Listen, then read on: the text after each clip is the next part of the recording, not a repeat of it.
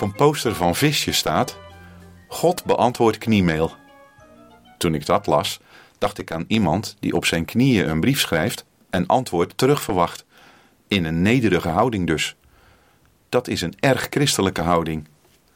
Het is voor God zelfs een voorwaarde dat je op de knieën gaat als je met Hem wil communiceren. Alleen als je je overgeeft aan Jezus Christus, kan Zijn Heilige Geest duidelijk tot je spreken.